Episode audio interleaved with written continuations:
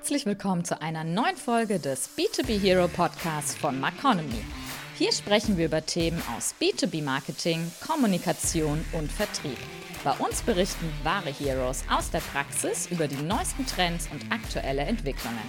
Ins Gespräch mit unseren Heroes können Sie übrigens auch auf unseren Maconomy B2B Marketing Days im Herbst kommen. Mehr dazu können Sie unter www.b2bdays.de erfahren. Jetzt viel Spaß mit unserer heutigen Podcast-Folge.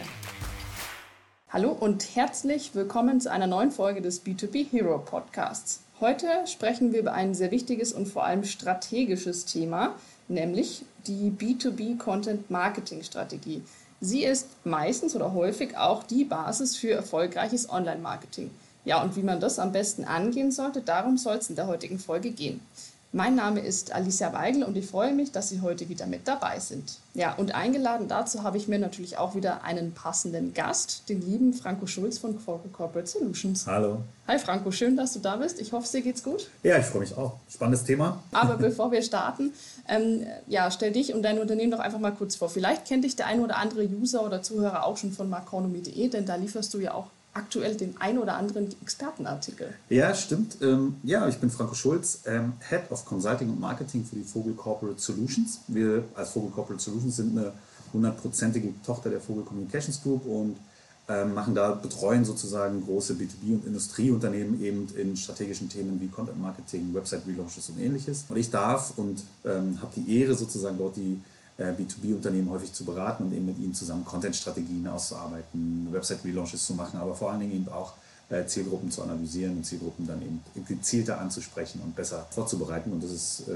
hoffe ich, kann ich heute ein paar Erfahrungen teilen äh, mit dir und den Zuhörern. Und ja, auch in den Artikeln versuche ich ja da immer wieder mal ein bisschen Insights zu geben, damit man da auch alleine weiterkommt, weil das ist im B2B auch immer wichtig. Das stimmt allerdings. Und ich finde die Artikel auf jeden Fall sehr gut. Also, liebe Zuhörer, Dankeschön. lest gerne mal rein. Ja, und ähm, ich habe es in der Anmoderation gesagt und du hast es auch schon gesagt, äh, um die Content-Marketing-Strategie soll es heute gehen. Bei Content-Marketing geht es ja darum, dass man den passenden Content zur richtigen Zeit am passenden Ort zur Verfügung stellt. Da muss man tatsächlich auch sagen, die Wichtigkeit von Content-Marketing haben auch die meisten Unternehmen schon erkannt. Ich habe da auch eine spannende Zahl parat. Ähm, denn laut des 12 Annual B2B Content Marketing Reports 2022 haben viele Unternehmen gerade während der Pandemie begonnen, eine eigene Strategie aufzubauen. Man muss allerdings sagen, vergleicht man das mit dem Budget, was da reingesteckt wird, Absolut. ist die Zahl noch sehr gering. Ganze 15 Prozent habe ich hier herausgefunden, laut der Content Marketing Trendstudie. Ja. Woran liegt es denn, dass da aktuell noch so wenig Budget reingesteckt wird? Naja, das ist im Grunde ja genau das, ähm, das Problem, was im B2B immer ist. Die Budgets sind nicht riesig, ja, die Ressourcen sind nicht riesig. Wir haben meistens auch kleine, kleine Abteilungen, die sind nicht wie im B2B aufgestellt. Und früher war es einfach vor der Messe, nach der Messe und die Corona-Pandemie hat jetzt die Messen so ein bisschen weggenommen und jetzt mhm. äh, kommen die auch nicht in dieser Massivität wieder, wie es man erwartet hat. Und jetzt fängt man langsam an zu verstehen, Content Marketing ist so der Schlüssel dazu, weil bei Messen definitiv ja auch schon einer der Schlüssel. Und jetzt ist es halt so, dass wir in den Unternehmen einfach immer wieder mal dahin kommen, Budgets zu shiften. Es wird einfach nicht mehr Budget und trotzdem muss noch die eine oder andere Messe bedient werden. Ähm, und insofern versucht man eben meistens sehr schlau, ehrlicherweise, äh, äh, Content-Marketing-Budget ähm, freizuschaufeln und woanders herzutun. Aber es ist eben noch nicht ausreichend. Und ähm, gerade die Erstellung von Inhalten, die Mitarbeit von, den, von Fachexperten in den Unternehmen oder auch eben die strategische Ausrichtung, das ist eben das, woran es dann häufig hapert, wo man dann eben auch ähm, weil im B2B man gewohnt ist, schnell Zahlen zu liefern, schnell Ergebnisse zu liefern, ist eben so eine strategische Ausrichtung dann immer so ein bisschen ähm, schwer auch zu verargumentieren letztendlich. Das heißt ja, wie du sagst, Events oder Messen spielen einfach da noch eine wichtige Rolle, aber ja, man sieht ja, es findet, findet ein Wandel statt. Es ist häufig so, dass die Content-Marketing-Strategie als ein bisschen stiefmütterlich auch behandelt wird, muss man auch sagen. Es steckt alles viel noch in den Kinderschuhen. Weil wahrscheinlich so eine gute Basis fehlt, kann ich mir vorstellen. Oder? Ja, auch ehrlicherweise muss ich so ein bisschen die Lanze brechen für die B2B-Unternehmen. Es steckt nicht nur in den Kinderschuhen. Wir haben auch sehr, sehr professionell aufgestellte B2B-Unternehmen, sehr gut aufgestellte B2B-Unternehmen mit eigenen Blogs, die auch inhaltlich sehr gut aufgestellt sind, ähm, die auch verstanden haben, dass Events und Messen und Content Marketing sich nicht ausschließen. Das ist auch ganz wichtig. Es kann entweder oder, aber ich muss eben auf meinen Events und Messen nicht mehr nur meine Produkte präsentieren, sondern Mehrwerte anbieten. Und dann gibt es eben die, die jetzt anfangen, sich damit zu beschäftigen oder angefangen haben, sich damit zu beschäftigen, aber eben den langen Atem, den es für Content Marketing dann eben braucht, den für, vielleicht auch für eine neue Zielgruppensegmentierung, für Zielgruppenanalyse braucht, den dann erstmal zu haben, weil man vorher Schnellergebnisse hatte, das ist halt eben genau die Herausforderung. Und mhm. deshalb steckt bei einigen in den Kinderschuhen, bei anderen ist es schon super professionell. Das ist eine sehr große Herausforderung, auch für uns in der Agentur letztendlich. Wo steht der Kunde eigentlich wirklich? Und das ist eben auch die Erklärung des Budgets. Manche stecken sehr viel Budget rein, manche fangen es an. Deshalb ist es eben so eine Zahl, mhm. die du vorhin vorgestellt hast, dass die, die gering ist letztendlich. Ja. Aber ja, warum steckst du in den Kinderschuhen? Um auf die Ausgangsfrage zurückzukommen letztendlich.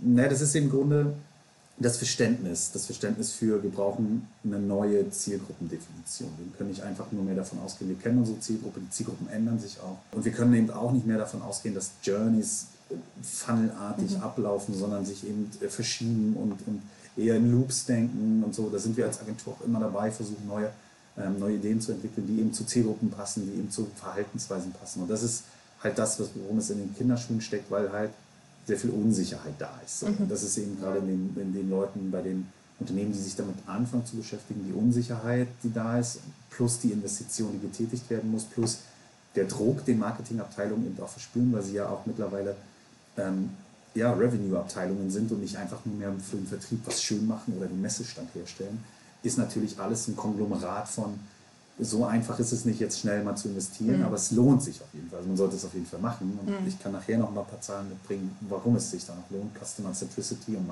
Content Marketing eben umzusetzen. Ja, auf jeden Fall. Da kommen wir später, denke ich, auf jeden Fall noch zurück.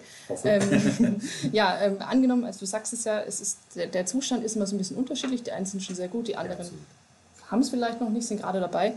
Wie ist es denn jetzt angenommen? Ich habe jetzt festgestellt, okay, wir brauchen da jetzt einfach mal eine gute Strategie wie fange ich an? Was sind so die ersten Schritte? Na, am wichtigsten ist tatsächlich die Zielsetzung. Ähm, und die Zielsetzung eben nicht immer nur so ein Makroziel und ein großes Ziel, sondern wirklich sich auch von einem Makroziel runterzubrechen. Wir haben so eine 4-4-2-Regel, dass wir sagen, okay, du solltest irgendwie vier große Content-Ziele haben, zu sagen, das machst du, kannst du eben auf die Funnel-Stufen legen, kannst du eben sagen, wo wollen wir sehr viel mehr Zahlen, äh, Ziele erreichen und dann brichst du es halt runter auch auf Mikroziele mhm. und auch wirklich auch einzelne kleine Ziele, vielleicht auch für, für kleinere Quartale und äh, Themen sozusagen. Das ist einmal wichtig. Dann musst du natürlich wissen, wo du stehst. So als Unternehmen, wie ist mein Content aufgebaut, was habe ich schon, was, welche Möglichkeiten habe ich.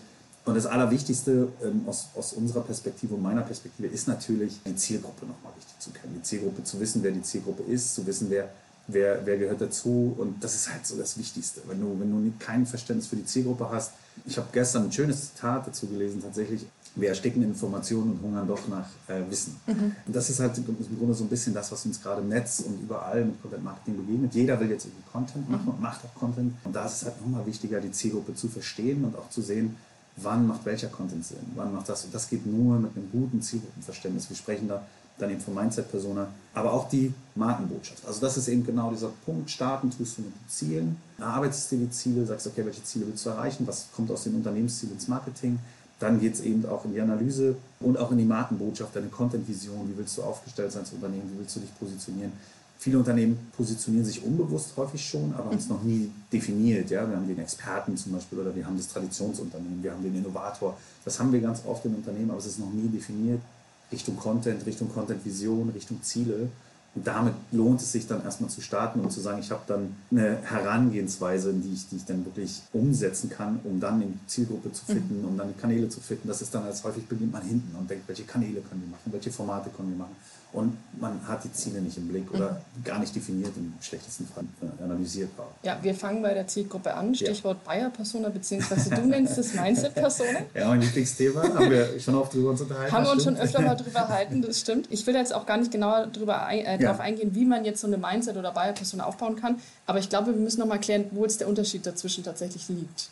Genau, also ein bisschen ist es Wortklauberei also ich kann Bayer-Persona sagen, ich kann Mindset-Persona sagen. So ein bisschen haben wir uns ja auch darauf ja. verständigt, dass wir sagen, hey, es geht nicht darum, wie wir es nennen, sondern wie wir es verstehen. Und Mindset ist halt immer stärker die Denkweise. Ja, also es geht um Einstellungen, es geht um Überzeugungen. Diese ganze äh, Definition von, ja, die Generation Z, die Generation, die Boomer-Generation, das vermischt sich. Ja, ich bin, ich bin jetzt 80 geboren, ich bin jetzt weit über 40, gehöre eigentlich zur Boomer-Generation bin aber auch an zwei Devices ständig mobil unterwegs und so weiter. Das ist halt nicht mehr so ganz klar, gerade die 40-Jährigen, 45-Jährigen bis zu den 20-Jährigen, da ändern sich Generationen natürlich. Und klar ist das ein Annäherungspunkt, über soziodemografische Werte zu kommen und zu sagen, das ist hier, aber es bringt mir eben nichts, so wie früher Bayer-Persona, nur auf den Einkaufsprozess zu schielen A, und B, nur auf soziodemografische Faktoren. Mhm. Ja, ich, ich kann natürlich sagen, ja, der Geschäftsführer, der spielt immer Golf und der, der fährt halt immer ein großes Auto. Der hat seine, seine zwei Familie, seine Familie mit zwei Kindern. Damit werden wir dem ganzen, sage ich mal, Diversitätsgedanken der Gesellschaft ja nicht mehr gerecht, den es einfach gibt und den wir einfach akzeptieren müssen. Und so haben wir uns überlegt und haben auch uns eben dem Trend angeschlossen, den es, den es gibt, eben über Mindsets zu sprechen, über Einstellungen, über Werte, über, über Herausforderungen und Motivationsfaktoren. Das ist eben genau der Unterschied und Zusätzlich nehmen wir eben nicht nur die Kaufpräferenz. Also stellen wir uns einen IT-Entscheider vor. Ja? Das, die Kaufpräferenzen IT-Entscheider würden immer sagen, naja, das, das muss die Software, ähm, das muss halt einfach stimmen und das sind seine Anforderungen. Oder das ist, kann unser Produkt und das weiß der schon und dann ist er ist.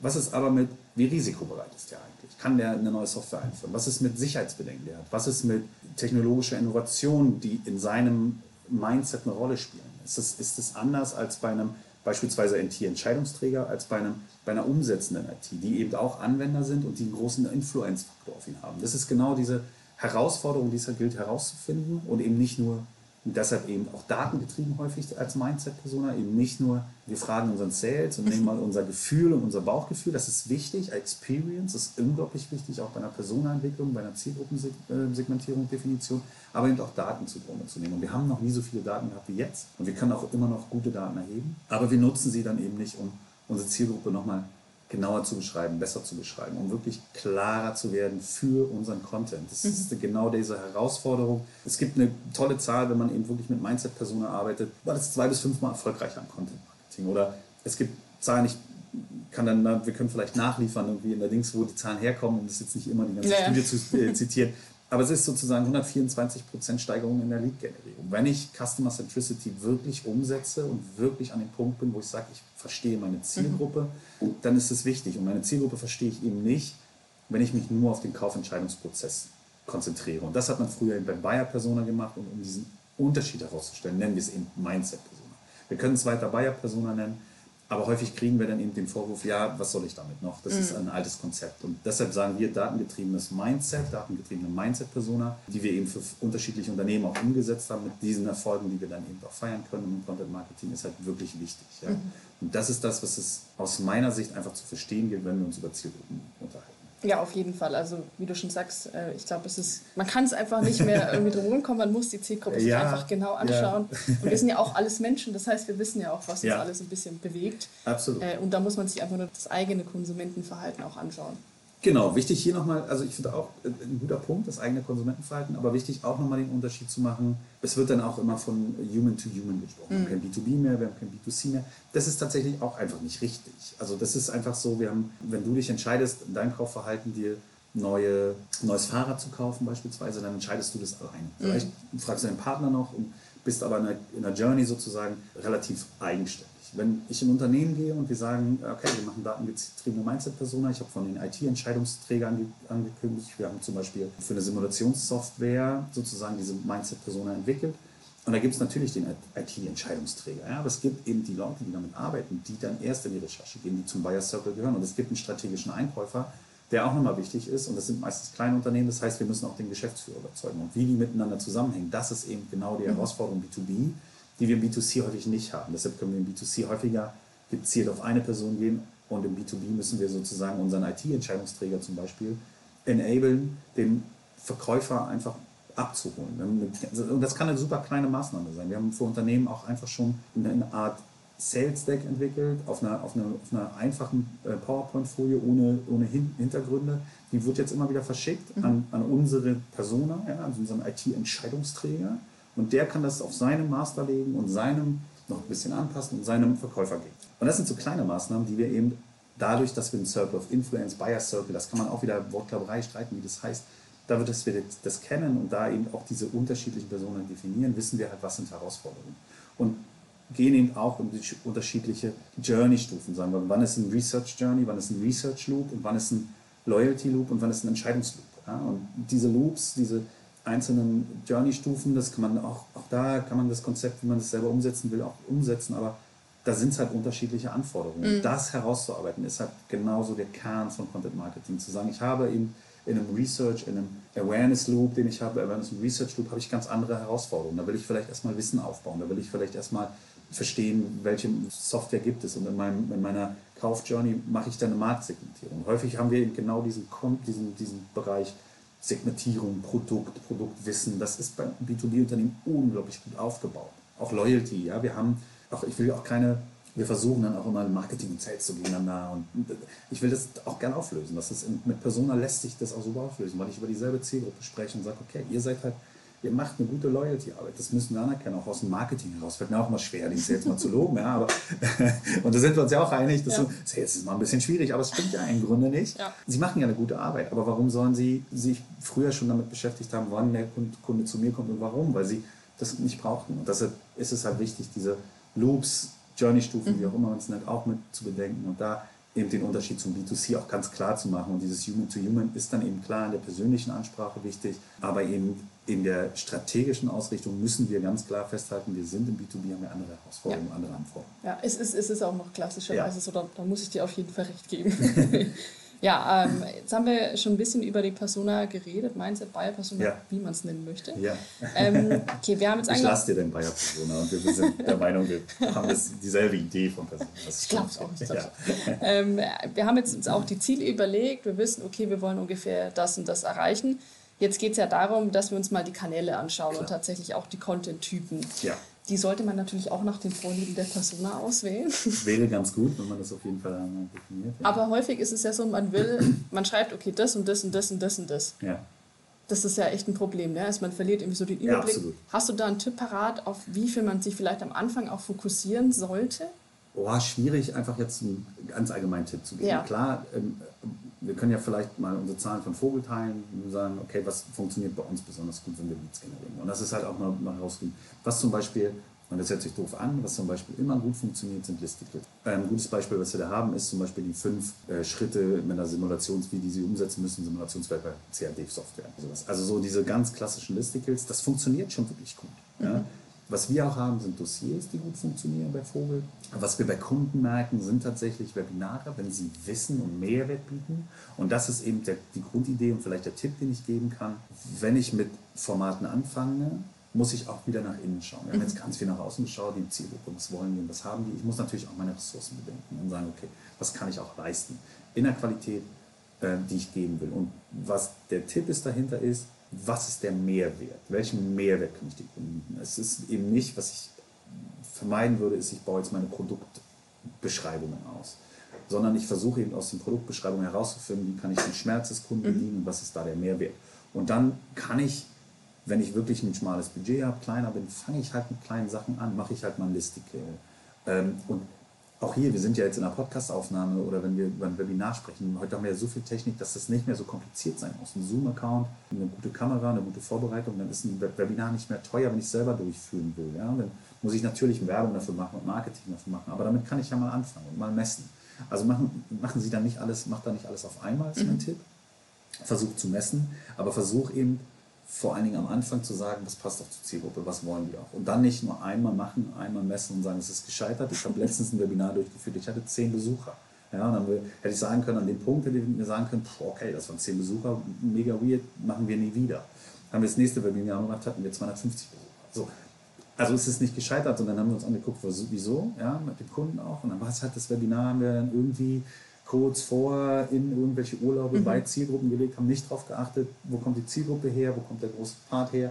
Und dann war es eben Urlaub in Nordrhein-Westfalen, wo der größte Teil der Zielgruppe herkommt, wo wir tatsächlich auch die größten Anmeldungen beim nächsten Webinar hatten. Und das ist halt so dieses, hab ein bisschen langen Atem, probiere ein, zwei Formate aus, gehe damit los. Letztendlich, was gut funktioniert, vielleicht als Tipp, sind das immer Guidelines, Case Studies. Case Studies ist so das Gold. Das ist, ich weiß, das ist immer schwierig, der Kundennamen, ich darf den Kundennamen nicht nennen. Aber dann mache ich eben die Problembeschreibung des Kunden zu einer Case Study. Dossiers, Webkonferenzen, Listicles, das funktioniert wirklich gut. Das White Paper, mal ja, mal nein. Immer, ob es Mehrwert hat, ob es technisch ist, wer die Zielgruppe ist. Ich brauche halt einen Produktentwicklungsingenieur, nicht kommen mit einem super gewerblichen Marketing-White-Paper. Ja, da muss ich, da muss ich, früher hätten wir gesagt, nimm sogar dünneres Papier, damit er das Gefühl hat, das ist, das ist wie eine Doktorarbeit. Mhm. Und so würde ich es auch dann im Design machen und dann eben ausprobieren und dann sagen, okay, funktioniert das, funktioniert das nicht. Ist natürlich auch immer im Zusammenhang mit den Kanälen zu sehen, tatsächlich. Ja, das, das ist dann so. Aber der Tipp ist, klein anfangen, also das, was wir immer machen, Start, äh, small move fast. Das ist so der Tipp dahinter. Einfach wirklich klein anzufangen, zu messen und dann wirklich sich schnell bewegen. Also nicht dann sich Zeit lassen, sondern sagen, okay, Produktion, messen, vielleicht schon das nächste produzieren, messen und dann sagen, okay, funktioniert, funktioniert, bauen wir aus. Funktioniert nicht, versuchen wir nochmal auf eine andere Art und Weise, mal Kleinigkeiten anpassen und messen. Ja, und was da vielleicht auch damit zusammenhängt, ist Thema Content Audit. Das haben ja, wir auch schon so ein bisschen absolut. angesprochen wir haben schon sehr viel Content und den kann man vielleicht In den meisten auch, Fällen haben wir super viel Content, ja. Den kann man ja häufig auch noch weiterverwenden, Absolut. muss man auch klar sagen. Ne? Genau, genau. Ja, Content Audit ist eben genauso das Punkt. Content Audit hat er zwei Ebenen. Einmal ist der Content Audit ganz klassisch ein SEO Content Audit auf der Website, ja, einfach zu sagen, was funktioniert auf meiner Website. Wir stellen halt immer wieder fest, dass Unternehmen unglaublich viel News investieren und die auf ihrer Website publizieren mhm. und stellen dann aber in den Content Audits fest, kein Mensch verirrt sich dahin, mhm. kein Mensch sucht danach. Und dann stellen wir schon die Frage, warum? Ja, warum macht ihr das? Das heißt nicht, dass PR-Arbeit, Newsarbeit nicht wichtig ist, aber muss ich es auf meiner Website haben. Und da stellen wir den Kanal in Frage.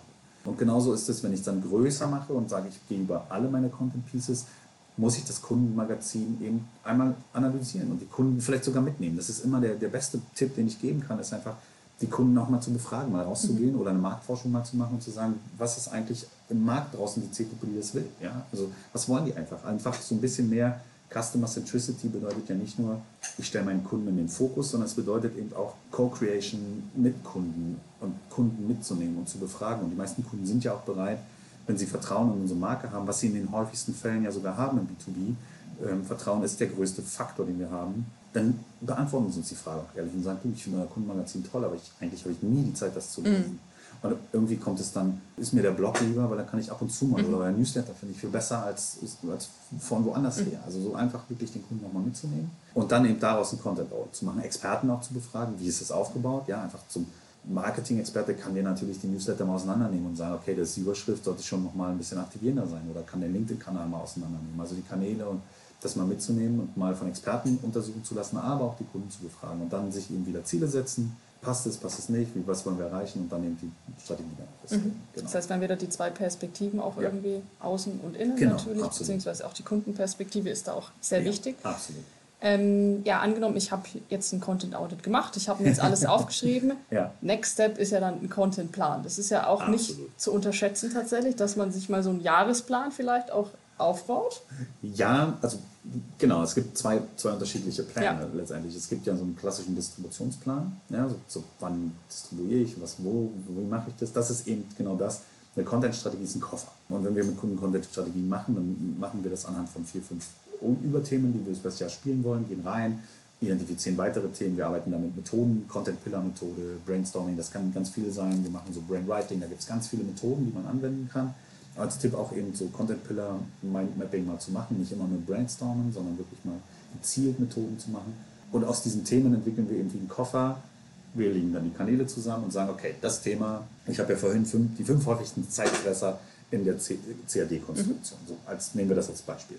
Und dann sage ich, okay, was kann ich daraus machen? Wenn ich das jetzt habe schon als Content, und dann sage ich, okay, ich will einen Blogartikel machen, zu dem Blogartikel einen Newsletter, und dann nehme ich das aus der entwickelten Content-Strategie, lege ich fest, das interessiert meinen Entwicklungsingenieur, CAD-Konstruktion, weil der hat das Problem Zeitfressen. Das haben wir definiert. Deshalb sind es die fünf häufigsten Zeitfresser, weil genau das treffen sie wir seinen Schmerz. Und jetzt müssen wir schauen, was haben wir für den festgelegt in seiner Journey an Kanälen und an Formaten. Und das nehmen wir uns aus dem Koffer, binden das zu und dann haben wir den ersten Plan. Mhm. Und dann müssen wir natürlich in den Produktionsplan gehen und sagen, wann fangen wir an zu produzieren, wenn wir dann und dann distribuieren wollen. Und wenn wir das über die Medien machen wollen. Das bringt halt nichts, wenn ich dann sage, ja, jetzt habe ich das White Paper, wie, und dann bin ich fertig oder habe das Listige und sage, ja, das könnten wir auch ein Newsletter nehmen, das könnten wir dahin nehmen.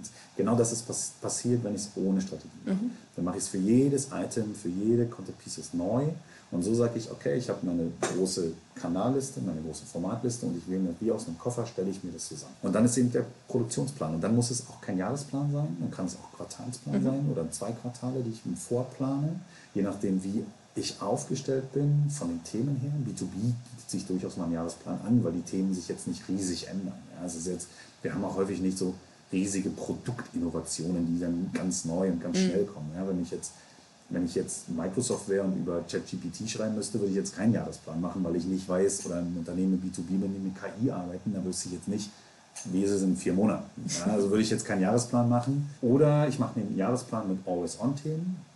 Da gibt es auch ein Modell, äh, Hygiene Hero und Hub Modelle oder Fish Modell, zwei Modelle, die man dann benutzen kann, dass ich sage, was ist mein Follow Content, also mal das Fish Modell. Fish ist ein Akronym sozusagen für, für Follow, Inbound, Search und Highlight Content. Und dann kann ich natürlich die Highlight-Sachen freilassen und kann sagen, aber Search ist so ein Thema, da kann ich vorproduzieren, ja, weil Suchen ändern sich nicht super schnell. So ein Evergreen Content. Genau, so ein ne? Evergreen Content, das genau, das wäre dann Hub, Hygiene and Hero, das wieder ein anderes Konzept, aber auf dieselbe Idee fußend, ja. Und da sage ich, okay, so Evergreen Content kann ich erstellen, den kann ich übers Jahr planen. Und dann lasse ich mir mhm. für Highlight Content Phasen frei, wo ich sage, da habe ich die Kapazitäten, da will ich das machen. Oder es kommt ein Produktlaunch, also mache ich da eine extra ähm, Thematik rum und dann versuche ich eben den Inhalt einmal zu, zu finden. Also wir haben dann zum Beispiel, wir nutzen einen Content Kompass bei uns, einen kurzen Werbeblog, kann man bei uns kaufen, aber letztendlich geht es dann nur darum, dass man identifiziert über die SEO-Werte, über Social Listening, über die Kundenbefragung, welche Themen sind gut, welche Themen werden besprochen und welche Themen kann ich für meine Kampagne nutzen, passend zu meiner Zielgruppe. Und dann habe ich die Highlights-Sachen. Und die muss ich mir freilassen. Also ich würde nicht empfehlen, einen Produktionsplan zu machen für ein Jahr und sich sklavisch dran zu halten, weil dann bin ich sehr unbewegt. Mhm. Ja? Ich würde aber auch nicht empfehlen, einfach immer zu sagen, naja, was haben wir denn gestern irgendwie gelesen und da kam ein Newsletter und jetzt fange ich mal an, auch darüber zu schreiben. Ja. Auch nicht richtig. Also lassen Sie sich, liebe Zuhörerinnen, äh, lassen Sie sich da ein bisschen Platz. Immer mal wieder hier mal was Neues, da mal was Neues. Auch die ähm, sozusagen das Budget da so ein bisschen valide zu gestalten, Kontingenten zu arbeiten und zu sagen, wofür gebe ich was aus. Mhm. Ja.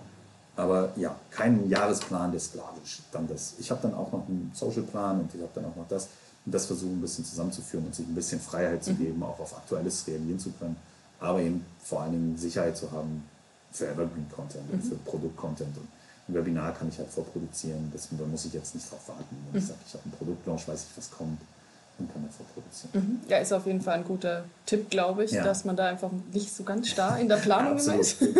Fällt vielen Marketern schwer, weil sie, weil sie auch nach oben hin ja immer wieder, mhm. geht ja auch so, wenn du ein Heft planst sozusagen oder den, den Blog planst, wird dir wahrscheinlich genauso Ja, tatsächlich. Man hat den Druck, dass man doch ja. immer was bringen muss. Ja, ja. Und wenn genau. dann nichts kommt, dann stehst du eben da und so hast halt ein bisschen was vorgeplant. Deswegen ist so ein Plan auch wichtig, aber wie du gesagt hast, auch mit Leerstellen. Ja wir haben, wir haben jetzt uns mit dem Content so ein bisschen beschäftigt. Glaube ich, schlussendlich geht es natürlich auch um die Erfolgsmessung. Klar, definitiv. Das ist natürlich auch schwierig, wenn wir uns jetzt die ganzen Kanäle und so weiter ja. anschauen. Wie sehe ich denn dann letztlich, ob meine Content-Marketing-Strategie dann auch wirklich Früchte trägt? Naja, ich habe ja am Anfang über Ziele gesprochen. Ja. Letztendlich. Das ist halt, die Ziele machen ja keinen Sinn, wenn ich nicht gewisse KPIs dahinter lege. Ja, KPI wird immer Umsatz sein. Ich muss halt sehen, wie ist mein Return on Investment mit Inhalten. Das muss ich aber über das ganze Unternehmen messen. Das ist eine Riesenkennzahl. Ja? Ich, man kann nicht sagen, mein Marketing ist erfolgreich, weil wir haben einen guten Umsatz gemacht. Mhm. Weil dann tue ich dem Sales vielleicht Unrecht. Oder mein Marketing ist schlecht, weil wir einen schlechten Umsatz gemacht. Dann ist vielleicht unser Produkt gerade nicht gefragt. Oder wir haben gerade eine Krise, ähm, eine Zulieferkrise oder ja. ähnliches. Also da sind ja viele Faktoren dabei. Das heißt, ich muss natürlich Einzel-KPIs festlegen ähm, und auch nicht nur KPIs, nicht so ganz klassische Kennzahlen, sondern halt auch Metriken. Also mhm. wirklich mit Metriken zu arbeiten und zu sagen, wie ist ein Verhältnis, wie ist eine Quote, ja, wie ist so eine Quote von Webinar zu Lead zu Angebot. Das einfach mal zu messen und mhm. zu sagen, okay, das Webinar war cool, wir haben super viele Leads eingesammelt, aber wir kriegen irgendwie keine Angebote raus oder wir kriegen aus den Angeboten keine Buchung. Dann habe ich so ein bisschen den Punkt, wo kann ich verbessern und kann dann meine Content-Marketing-Strategie mhm. besser machen. Und diese Metriken vorher mal festzulegen, beziehungsweise mal zu messen und zu sagen, da wollen wir besser werden in den, den Bereichen, sind eben ganz häufig Quoten. Dass man sagt, okay, wir machen bei uns ein gutes Content Marketing, ähm, weil wir vorhin über Events gesprochen haben, um mal darauf zurückzukommen. Wir machen Roadshows. Ja, wir gehen häufig zu den Kunden hin, auch mit unseren Kunden machen wir Roadshows. Also nicht nur wir als Forum machen Roadshows, sondern auch unsere Kunden machen Roadshows. So, da müssen wir natürlich messen, wen haben wir eingeladen, wie viele sind gekommen, wie viele haben danach irgendwie nochmal sind nochmal auf uns zugekommen und haben ein Angebot angefordert oder mit wem sind wir im Gespräch geblieben. Das ist die erste Quote, die ich mhm. messe. Und wenn da schon so Abfall ist, dann weiß ich, okay, das das war nicht erfolgreich. Mhm. Und so muss ich mir eben für meine einzelnen Kanäle und auch Formate so ein bisschen Metriken und KPIs überlegen und das aber eben wieder hochbrechen aufs Gesamtziel. Am Ende geht es halt darum, und da dürfen wir auch nicht als Marketer sozusagen die Augen verschließen, das ist immer ein bisschen so ein bisschen so dieses, wir wollen irgendwie mehr Verantwortung, wir wollen aber auch nicht so verantwortlich sein für den Umsatz, das müssen wir aber schlucken und in Kauf nehmen. Wir sind als Marketing, das habe ich ganz am Anfang gesagt, wir sind Revenue, wir gehören zum Umsatzbringer, wir sind definieren manchmal sogar völlig neue Geschäftsfelder, wenn wir gute Personenarbeit beispielsweise machen. Und dann müssen wir uns eben an diesen Metriken messen lassen. Und das, wann es erfolgreich ist, ist eben genau, wenn ich halt gesagt habe, hier sind meine Ziele, wir wollen den Umsatz steigern und dann mit den Sales zu sagen, dass wir arbeiten hier zusammen beispielsweise und dann diese Quoten zu messen und zu sagen, das runterzubrechen auf diese Quoten, zu sagen, wir wollen eben mit unseren Webinaren so viel Leads generieren, aus diesen Leads und so viele Angebote erstellen, aus den Angeboten und so viel. Mhm. Ähm, dann kann ich sagen, dieser Kanal ist erfolgreich und wenn ich das dann hochbreche auf verschiedene Kanäle und Formate, dann kann ich sagen, meine Content-Marketing-Strategie ist erfolgreich. Mhm. Ja? Und da geht es eben auch darum, Awareness-Zahlen zu machen. Content-Marketing bedeutet ja nicht nur Leads. Wir haben so eine schöne Zahl, dass die Brand immer wichtiger wird. Leads liegt bei 75 Prozent im Fokus aller B2B-Marketer. Aber die Brand holt da immer auf und die sind jetzt bei 20 Prozent, da gibt es ein paar andere Punkte. Und es ist halt auch wichtig, wie stark ist meine Brand, wie komme ich da? Da kann ich eben dann SEO-Werte ansetzen. Wie viel Suche habe ich im, im SEO-Bereich auf meine Marke? Ja? Oder wie viel Follower habe ich in meinem LinkedIn? Wie viel haben auch LinkedIn, ein gutes Beispiel, nehme ich meine Mitarbeitenden mit, habe ich Corporate Influencer, wie viel ist deren Reichweite? Und ist das auf die Marke strahlt das zurück und so. Das sind so Metriken, die du festlegst um dann einfach wirklich A zu messen, ja, bei Performance kann ich das genauso machen und B eben auch die Erfolg dann mhm. herauszustellen und dann eben auch vor allem festzustellen, wo hakt es mhm. vielleicht noch. Das ist unser Angebot, es kann auch sein, ohne den Sales jetzt zu es kann auch einfach sein, dass Marketing gute Arbeit macht, der Sales gute Arbeit macht und das Angebot ist so verdammt kompliziert, dass ein Kunde es nicht versteht und irgendwie total abgeschreckt ist. Ja. Ja, und dann, dann weiß ich aber, wenn ich Metrik und Quoten festgelegt habe, dass es daran liegt und habe nicht nur gesagt, Webinar zu Angebot, uh, das Webinar funktioniert nicht. So. Und das ist halt wichtig, um einfach herauszufinden, wo liegt Verbesserungspotenzial und wie erfolgreich ist meine Content-Marketing-Strategie. Mhm. Und letztendlich kann ich sagen, ich bin nie fertig. Das, das ist ein bisschen, hört sich doof an. äh, aber ich habe nicht einmal eine Strategie und dann wird es schon laufen, sondern ich muss das auch regeln.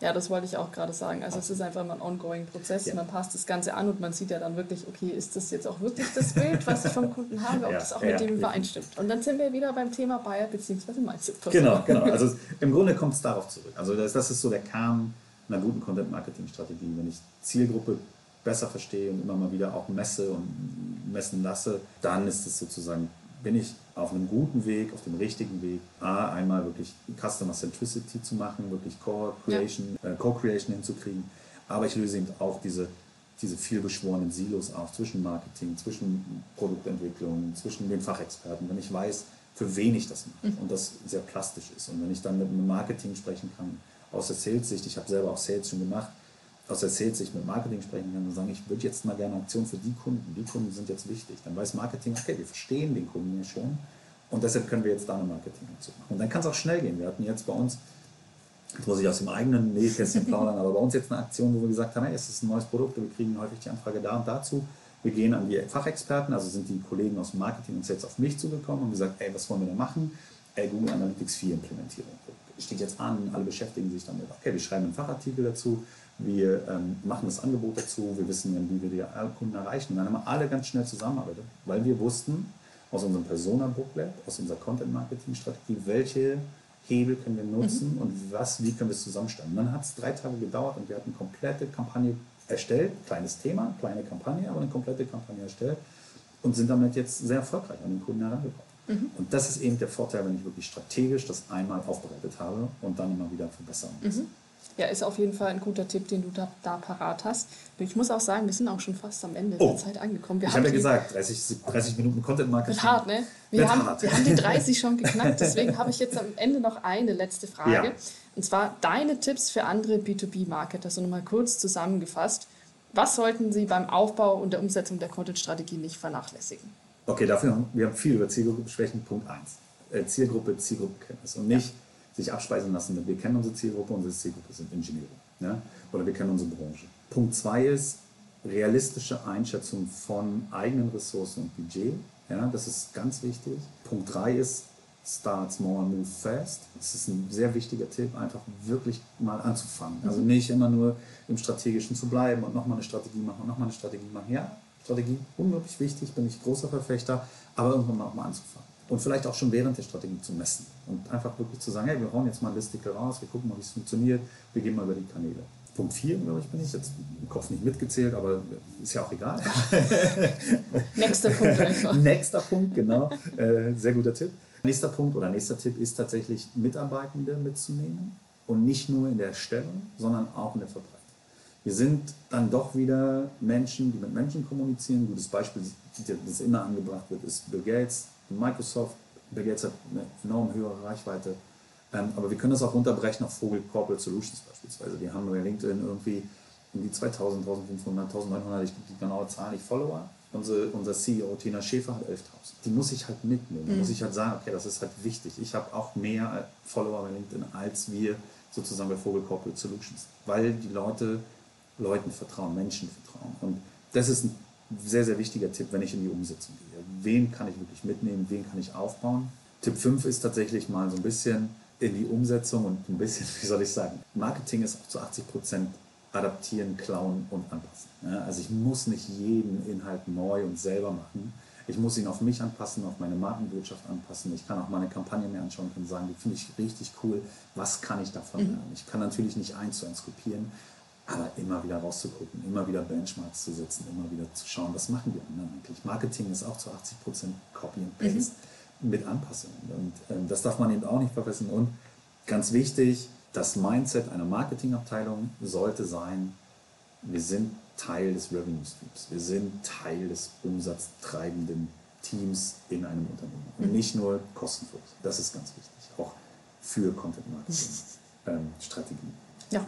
Oder willst du noch? Vielleicht nein, willst du noch einen konkreteren Tipp. Ich nein, nein, nein. Also, ob ich so einen richtig konkreten Tipp habe. Ich hätte einen Tooltip. Ich kann, mhm. Also ich kann zum Beispiel Asana sehr empfehlen, wenn es um, um Produktions- und Taskmanagement-Pläne geht.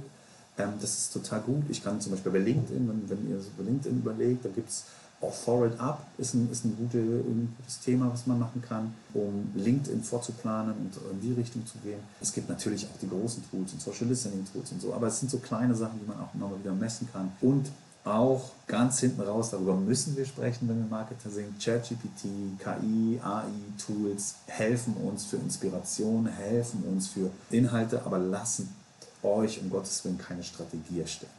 es ist immer noch ein Sprachassistent, ein ja. Sprachtool mit sehr viel Wissen, mit sehr viel Inhalten. Auch alle anderen AI-Tools werden das immer wieder haben.